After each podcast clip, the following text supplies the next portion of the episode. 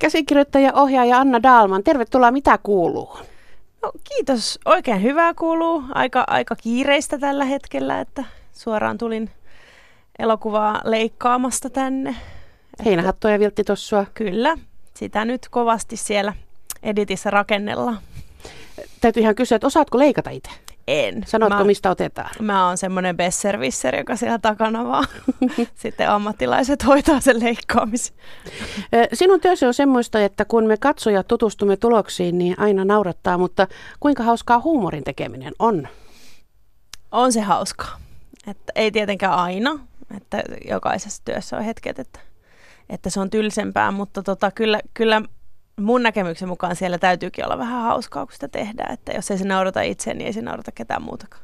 Pitääkö ne vitsit nauraa ensin vähän niin kuin omalla porukalla kuoliaaksi, jotta ylipäänsä saa mitään purkkiin? No tavallaan joo. Kyllä se ehkä vähän niinkin menee joo. Se pitää niin kuin kirkastaa ainakin ihan, ihan timantiksi se vitsi, että se, se voidaan sitten kuvata se mistä on kaikki ylimääräinen karsittu. Anna Dalman käsikirjoittaja ohjaaja, kuten sanottua, mutta kerrotaan vielä vähän Käsikirjoitit aikanaan Yle Leaks-ohjelmaa, hyviä ja huonoja uutisia. Siskon Petia olet sekä käsikirjoittanut että myös ohjannut. Ja uran alkuvuosina käsikirjoitit myös draamakomedia esimerkiksi Tukka Aukisarja. Tässä jotain poimintoja, jäikö jotain olennaista pois? Ei siitä varmaan mitään olennaista. Nyt voit lisätä käyntikortti sitten myös sanan elokuvaohjaaja Uusi Heinähattu ja Viltti Tossu on siis e, syntynyt sinun hoteissasi. Eikös tässä voi alkaa käyttää jo konkarisanaa? Jaa, No itse en tunne kyllä itseäni konkariksi, varsinkaan tässä viimeiseksi mainitussa ammatissa, että sitähän tässä vasta opetellaan. Mutta varmaan joo, olen siitä tosi onnekas, että olen päässyt tekemään paljon. Ja se on niin kuin mun näkemyksen mukaan se, missä oppii eniten. Oletko jo löytänyt ammatillisen kotisi vai pitääkö sun aina löytää jotain uutta? Aina pitää löytää uutta. Nyt on niin kuin nyt on tavallaan semmoinen iso pohdinta menossa juuri tämän rooliristiriidan kanssa, että onko käsikirjoittaja vai ohjaaja. Tietysti mielellään molempia. Niin mikä sen estäisi? Ei oikeastaan mikään. Se, siinä on vaan se, että se, jos sekä käsikirjoittaa että ohjaa, niin se on hidasta. Ja sitten tavallaan niin kun, niitä ammatteja yhdessä on vaikea opetella muuta kuin hitaassa tahdissa. Sitten taas jos haluaa tehdä paljon, niin sitten joko ohjaa paljon tai kirjoittaa paljon. Keskisuomalaisessa haastateltiin Suomen menestyneimpiin kuuluvaa käsikirjoittaja Pekko Pesosta, joka nyt viimeksi kirjoitti Papiiri kolmosen. Ja, ja häneltä kysyttiin, että harmittaako, kun ohjaajat ja näyttelijät ovat tähtiä, mutta käsikirjoittajia ei tunne kukaan. Ja hän vastasi, että toisaalta se on muuttumassa ja että toisaalta ihan sama, kun hän käsikirjoittajana kumminkin saa luoda koko tarinan ja maailman, muut vain toteuttavat, se on valtaa. Tunnetko vallan huumaa? Ilman muuta olen ihan samaa mieltä tästä Pekon kanssa ja varsinkin kun olen omalla kohdalta hyvin konkreettisesti eh, huomannut tämän eron, että miten paljon enemmän ollaan kiinnostuneita ohjaajasta, koska olen ollut molempia. Niin aivan, tuleeko käsikirjoittajana joskus sellainen olo, että tekisi mieli huutaa sitä takarivistä, että minähän tämän tein? No joskus, mutta yleensä silloin kun projekti on onnistunut, niin sitä on iloinen siitä, että se on onnistunut. Että tietysti vähän riippuu varmaan ihmisestä, mutta ehkä se, ei, ehkä se jossain tapauksissa on noin. Var, varmaan siinä kohdassa se tuntuu epäreilulta, jos käsikirjoittaja kuitenkin usein syytetään asioista, jotka ei ole ehkä käsikirjoituksen vika. Meillä helposti heitetään, että joo, meillä ei ole hyviä käsikirjoituksia eikä käsikirjoittajia. Mm. Kuinka helppo heitto se on?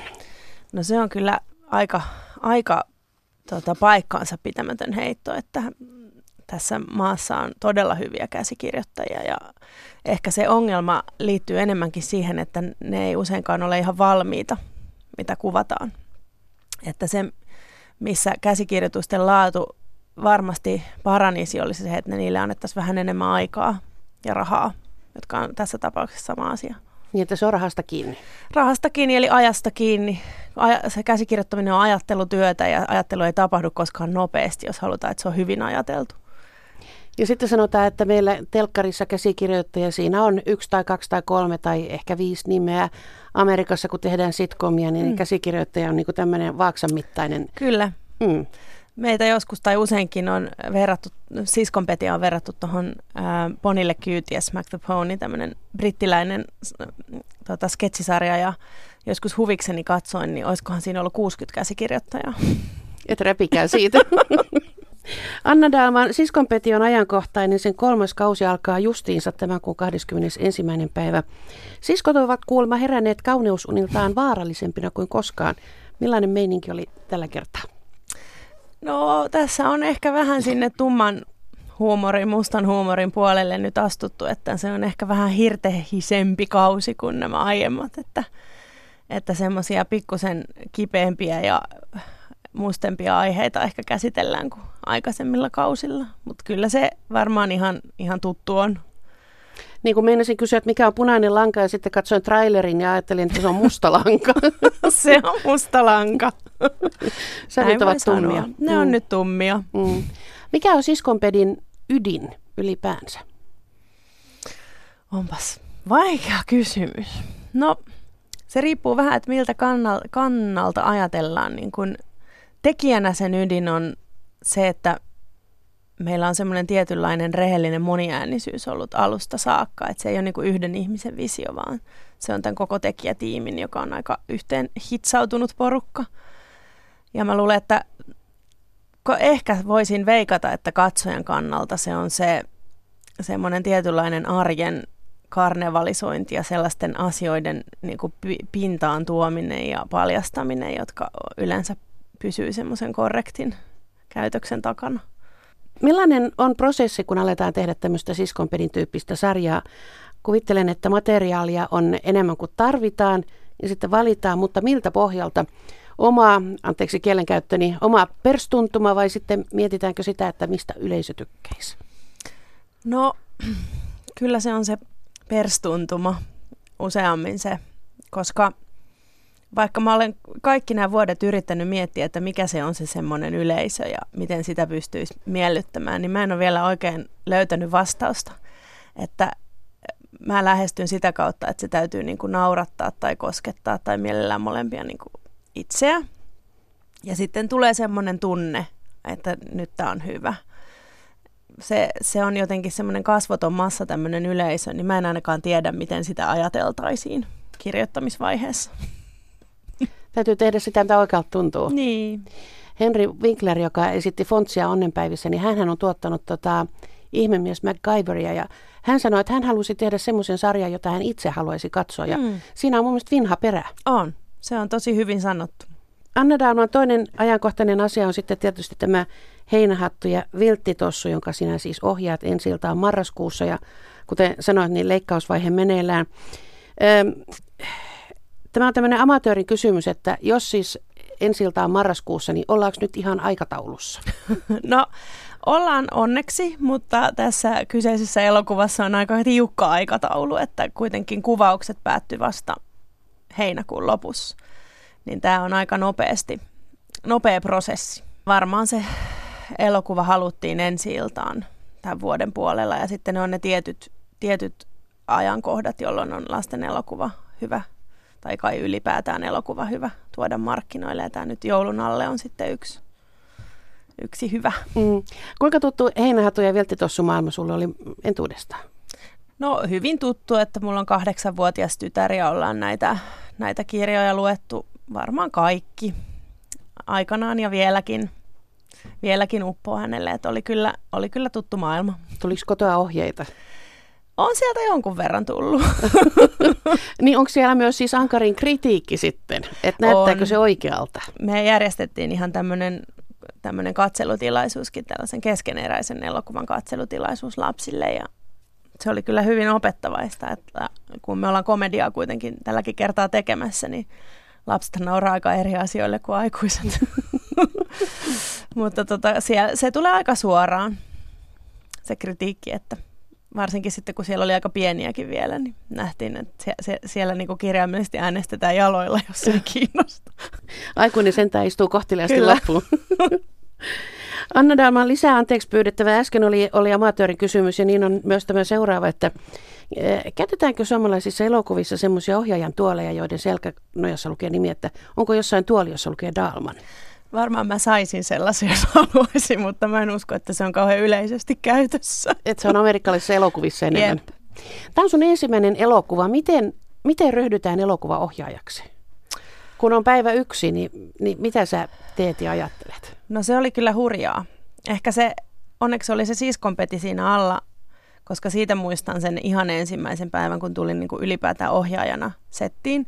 Ja sitten sen ymmärsin, että nämä kaikki ihmiset, nämä kymmenet ihmiset täällä odottaa, että mä sanon jotain. Ja että mä niin kuin, ikään kuin annan heille ohjeistuksen, että mit, mitä nyt pitäisi tehdä. Ja silloin lähinnä teki mieli niin kuin mennä jonnekin piiloon. Että tämä oli sikäli vähän helpompaa, mutta kyllähän se on niin kuin isompaa ja, ja semmoista tietyllä tavalla se on erilainen se elokuvan ehkä status tai koko prosessi, niin kuin, se, on, se on paljon isompaa ja hitaampaa ja muutenkin tosi erilaista kuin television tekeminen. Et kyllähän se jännitti, mutta sitten ne, mä tarkoituksella valitsin hyvin ammattimaisen ryhmän, koska itse olen tämmöinen harjoittelija, niin siellä oli tosi ihana vastaanotto ja tosi kunnioittava ja varmaan niin kuin voi ihan vilpittömästi sanoa, että Suomen parhaat ihmiset niin kuin kaikissa pesteissä, niin siihen oli aika hyvä tulla. Onko sun enemmän pitänyt todistaa itsellä kuin heille? On, kyllä. Ei, ei heille tarvinnut todistaa mitään. Että se oli ihan niin kuin alusta asti selvää, että kunnioitus on. Se oli tosi kiva. Mm. Heinähattu ja Tossu ja Rubensin veljekset, siis on elokuvan nimi. Kesäsää ei ollut ihan teidän puolellanne. No ei ollut edes, edes niin kuin Suomi kesäsää, että olihan se aika kylmä kesä. Mutta silti, silti siinä näyttää kesäiseltä ja aurinkoiselta. Se on sitä elokuvan taika. Ryhmä oli kyllä toppatakeessa, että näyttelijäparat joutui vähän paljon. Mutta miten sitten, kun siinä oikeasti paistaa aurinko, mm. ja jos ei paistaa oikeasti aurinko, niin saadaanko sitä aurinkoa tajuttua jollain?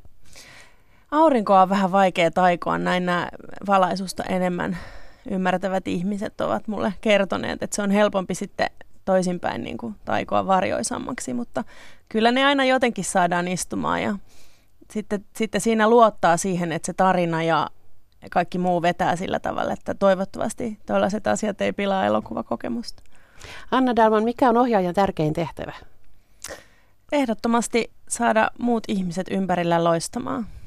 Oikeastaan kaikki, näyttelijät ja ryhmä Siinä on vähän sitä, mitä sä oot jossain haastattelussa sanonut muutenkin, että sä oot ryhmätyöihminen. Olen ihan tosi vahvasti, koska tämä on ryhmätyön taidetta. Kukaan ei elokuvia tee yksi. Aivan. Tai ehkä joku tekee, mutta... En, enempi ei. enempi ei. Mm. Miksi haluat ohjata elokuvia? Jossain haastattelussa sanoit, että, että olet kontrollifriikki. Kuinka pitkälle semmoinen riittää selitykseksi? no, ehkä se voi sitten sillä tavalla muotoilla, että mä tykkään sellaisista niin kuin kokonaisuuksista ja mä tykkään pitää tavallaan, mä saan sellaista tietynlaista nautintoa siitä, että on alusta loppuun asti niin kuin käsikirjoitusvaiheesta siihen, kun, tai siitä kun ensimmäinen idea saadaan, niin siihen, että on, lyödään se viimeinen kuva editissä lukkoon, niin mä, mä tykkään sellaisista. Et mä oon ehkä muuten elämässä vähän sitoutumiskammonen, mutta mä tykkään tämmöisestä pitkästä sitoumuksesta ja sitten se jotenkin kun mä en ole varsinaisesti ollut ikinä loistava missään, niin tässä saat vähän tehdä kaikkea. Toi oli aika kova tunnus tosiaan itse sanottuna. niin. Käsikirjoittaja ohjaaja Anna Dalman, me elämme, elämme maailmassa, jossa kotimaassa henkinen ilmapiiri on myrkyttynyt ilkeistä sanoista ja maailmalla isot pojat kinastelevat koko maapalloa uhkaavalla tavalla. Tämä ei ole ihmiskunnan hienointa aikaa. Voisi mm. ajatella myös, että humoristiakaan ei paljon naurata. Vai pitääkö juuri nyt löytää se se on juuri nyt. Tosin välillä on niin, niin, niin kuin absurdiksi mennyt touhu, jos nyt maailman asioista puhutaan, että, että sitä voi olla jo vaikea niin kuin satirisoida tai parodioida, kun se välillä tuntuu, että se on niin kuin itse itsestään jo parodiaa, mutta kyllähän se niin kuin mitä vaikeimmat ajat, niin sitä enemmän on huumorille tarvetta. Että silleenhän se on. Minkälaiselle huumorille on kysyntää tämmöisinä aikoina? No oletettavasti ainakin sellaiselle, joka keventää sitä maailmantuskaa ja pelkoa, mutta myös varmaan sit niitä valtaa pitäviä pitäisi kyllä tökkiä ja paljastaa, että tämmöisiä, tämmöisiä pikkupoikia täällä on johdossa. Sinulle ja minullekin esimerkiksi nauru on lääke ja, ja se on vähän semmoinen elämänkatsomuksellinen tapa, että minkälaisten lasien läpi maailmaa katsoa, mm. mutta kaikille, kaikille näin ei, ei ole ja sekin pitää vaan hyväksyä. Kyllä, se, sen olen ymmärtänyt, että on myös, on myös ihmisiä, jotka ei nauti nauramisesta tai ainakaan huumorista. Ja se voi olla loukkaavaa sellaiset asiat, jotka itseään niin, omaa niin kuin oloa keventää. Onko sulla jotenkin sellainen olo, että sun pitää joskus miettiä, että pahastuuko tästä joku? On ollut, varsinkin kun nämä on niin kuin isoja medioita, sekä elokuva että televisio, ja koskettaa tosi monia kymmeniä tai satoja tuhansia ihmisiä, niin kyllä on tiettyjä semmoisia aiheita, jossa on sitten vedettykin pois jotain, kun on Enemmän se liittyy siihen, että on ollut semmoinen väärintulkinnan pelko kuin se, että se varsinaisesti oli olisi loukkaava. Enemmän vaan se, että jos tässä on pienikin vaara, että tämä esimerkiksi tulkitaan rasistiseksi, kun tarkoitus on ollut vastakkainen, niin silloin olen sitten todennut, että ei laiteta. Ja tämä, tämä aika on juuri sellainen, että se olisi tulkittu juuri sillä toisella tavalla. Niin. Mm. Tuota, tiputtelisi vähän nimiä, minkälaisia humoristeja ja, ja, ja sen alan ihmisiä arvostat? Kenelle naurat? Koti- ja ulkomaiset, kaikki mukana. No,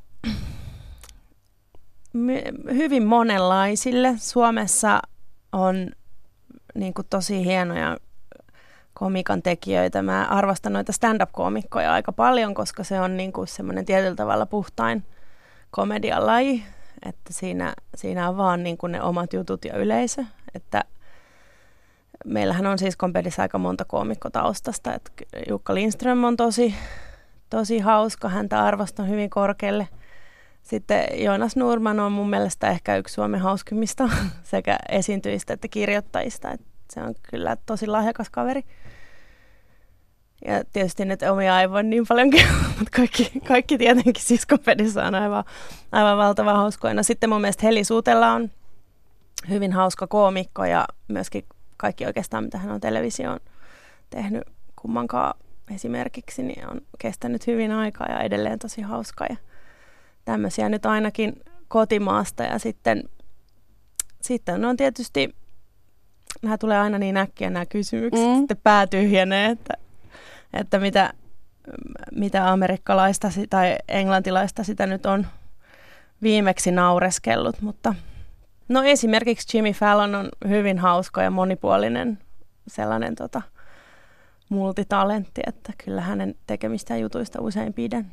Toi on muuten toi stand-up-komiikka, niin se on jollain tavalla lajeista a- aivan kauhein. Joo, niin Siis, että ole, la, seisoo lavalla ja sitten pitäisi naurattaa niitä ihmisiä. Joo. Niin se on, se on puhdas ja, ja kauhea tilanne. On se, se on juuri se, minkä takia mä sitä niin korkealle arvostan, että se on niin kuin onnistuessaan huumaavaa.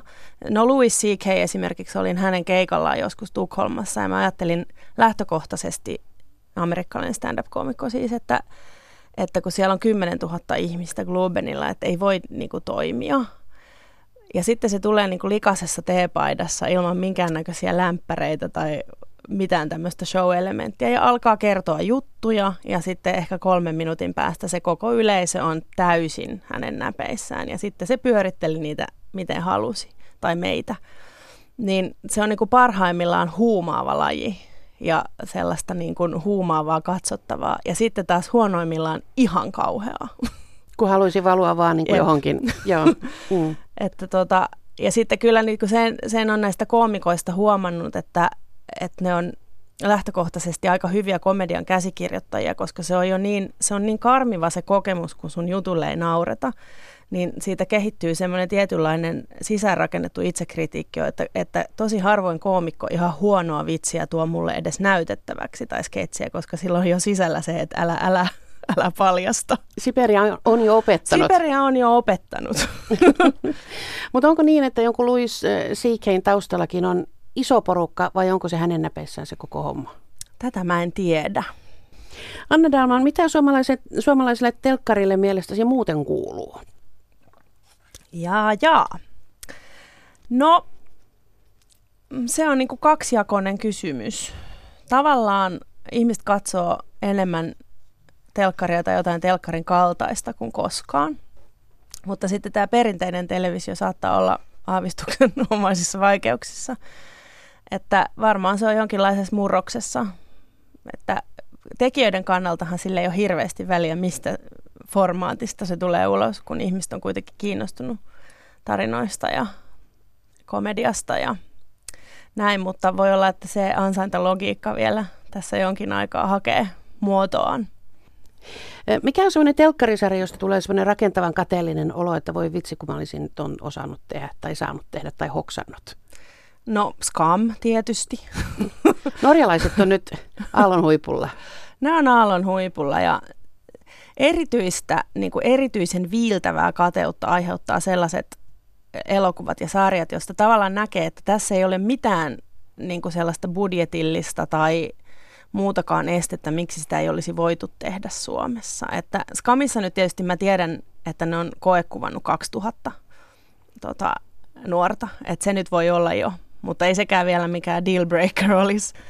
Mutta niinku, on niitä Amerikassakin ja Britanniassakin tavallaan semmoisia semmoisia sarjoja, mitkä on yksinkertaisesti toteutettu, mutta si- siinä on vaan käytetty siihen käsikirjoitukseen huomattavasti enemmän aikaa, että ne on hiottu. Sekö on Skaminkin salaisuus, se käsikirjoitus kuitenkin? No se on yksi osa, mutta kyllä mä sanoisin, että siinä on myös näyttelijän ohjaus niin kuin käsittämätöntä. Ja se, miten niin kuin iholle, niin tietysti upeat näyttelijät muutenkin, mutta mä, mä lukisin, että tämä on tämän ohjaaja-käsikirjoittajan niin kuin aikaansaannosta, että silloin oli jollain tavalla sellainen metodi, että se on päässyt niin lähelle ja sellaiseen realismiin, mitä mä en ole ainakaan koskaan aikaisemmin nähnyt. Ja sitten yhdistettynä semmoiseen aika tyyliteltyyn niin kuin musiikkivideomaailmaan, niin se on vaan niin kuin kokonaisteoksena tosi hieno. Mitä olet sitten siitä eh, mieltä, että tota, meille tuodaan telkkarisarjoja ja tehdään niistä oma versio? Viimeisimpänä nyt vaikka Soulsidan on, siitä on tehty suomalainen versio. Onko tämä hyvä idea? No se voi olla joskus hyvä idea. Enhän mä lähtökohtaisesti sitä käsikirjoittajana arvosta. Et se on, se on niinku varmaan semmoista ketjuttamista, että, että ne ei välttämättä edes kuitenkaan aina siirrettynä sitten toimi. Et joskushan siitä on varmaan onnistuneitakin esimerkkejä. Kyllä kai toi House of Cards on tämä uusi Amerikan versio aika paljon parempi kuin se vanha brittiläinen, mutta, mutta tota, mä en esimerkiksi pystynyt katsomaan Amerikan Officea pelkästään vaan sen takia, että se oli musta niin hyvä se alkuperäinen brittiläinen, että mä en niin kuin suostu katsomaan sitä, vaikka kaikki kehu, että se on tosi hyvä. Anne, sä oot syntynyt Espoossa ja oot maininnut, että sä kutsut kommuniksi sitä yhteisöä, jossa kasvoit. Teitä oli iso joukko saman katon alla. Joo.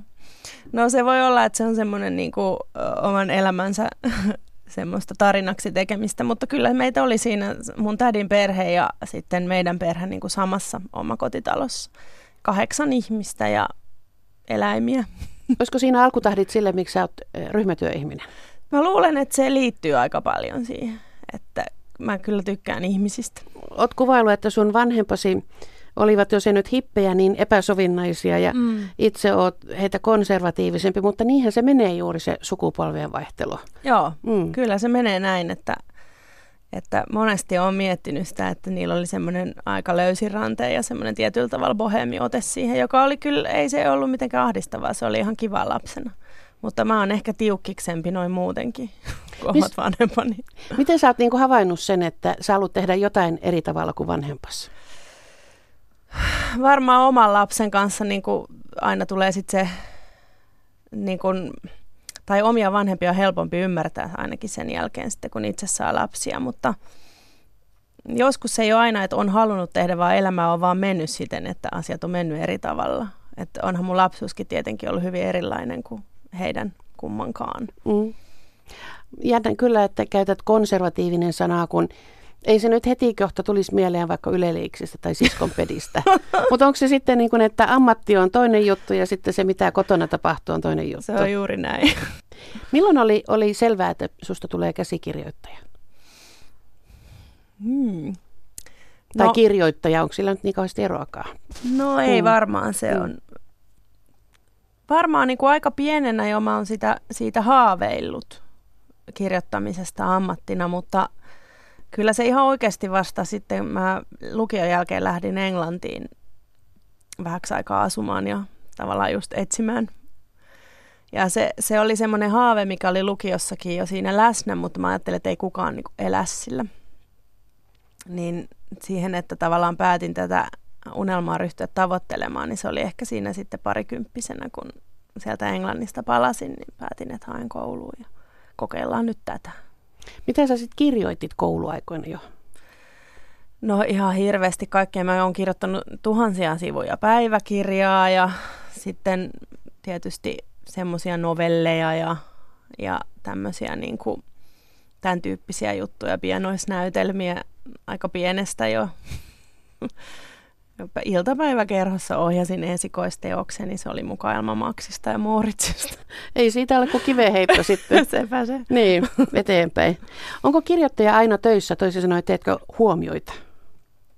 On kyllä, mutta sitten toisaalta on aika vapaat työajat. Että sitten voi, voi myöskin, jos ei nyt ole sellainen olo, että tekisi mieli tarkkailla ja kirjoitella, niin sitten voi vaikka ottaa päiväunet keskellä päivää. Mm. Mitä sulla on nyt työn alla? Sitten kun saadaan siis tämä heinähatto ja vilttitossu valmiiksi. No meillä on tässä vielä tämmöinen siskonpedin jouluspesiaali, jota nyt kirjoitetaan ja sitten se tulee jouluna ulos, että sellaista tässä työstetään. Jouluspesiaali. Joo, se on siskonpedin joulujakso.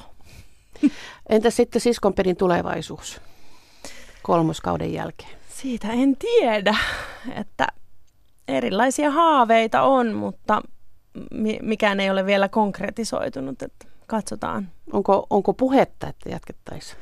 Jossain muodossa työskentelyä tällä ryhmällä kyllä on puhetta, että harvoin löytyy näin, näin ihania työyhteisöjä, missä tämä sujuu näin mukavasti, niin kyllä me varmaan tällä ydinporukalla tehdään jatkossakin töitä. Entä sitten Anna Dalman, mitä tykkää tehdä silloin, kun ei tarvitse tehdä mitään? Toisin vapaa-ajalla. Mm, tykkään tosi paljon erilaisista urheilulajeista. Niitä harrastan paljon, tanssia ja akrobatiaa ja aika fyysistä yleensä, koska siihen liittyy niin paljon ajattelua siihen omaan työhön ja istumista, niin, niin sitten, sitten, sitten mä teen ton tyttäreni kanssa kaikkea, nekin on yleensä aika fyysistä ja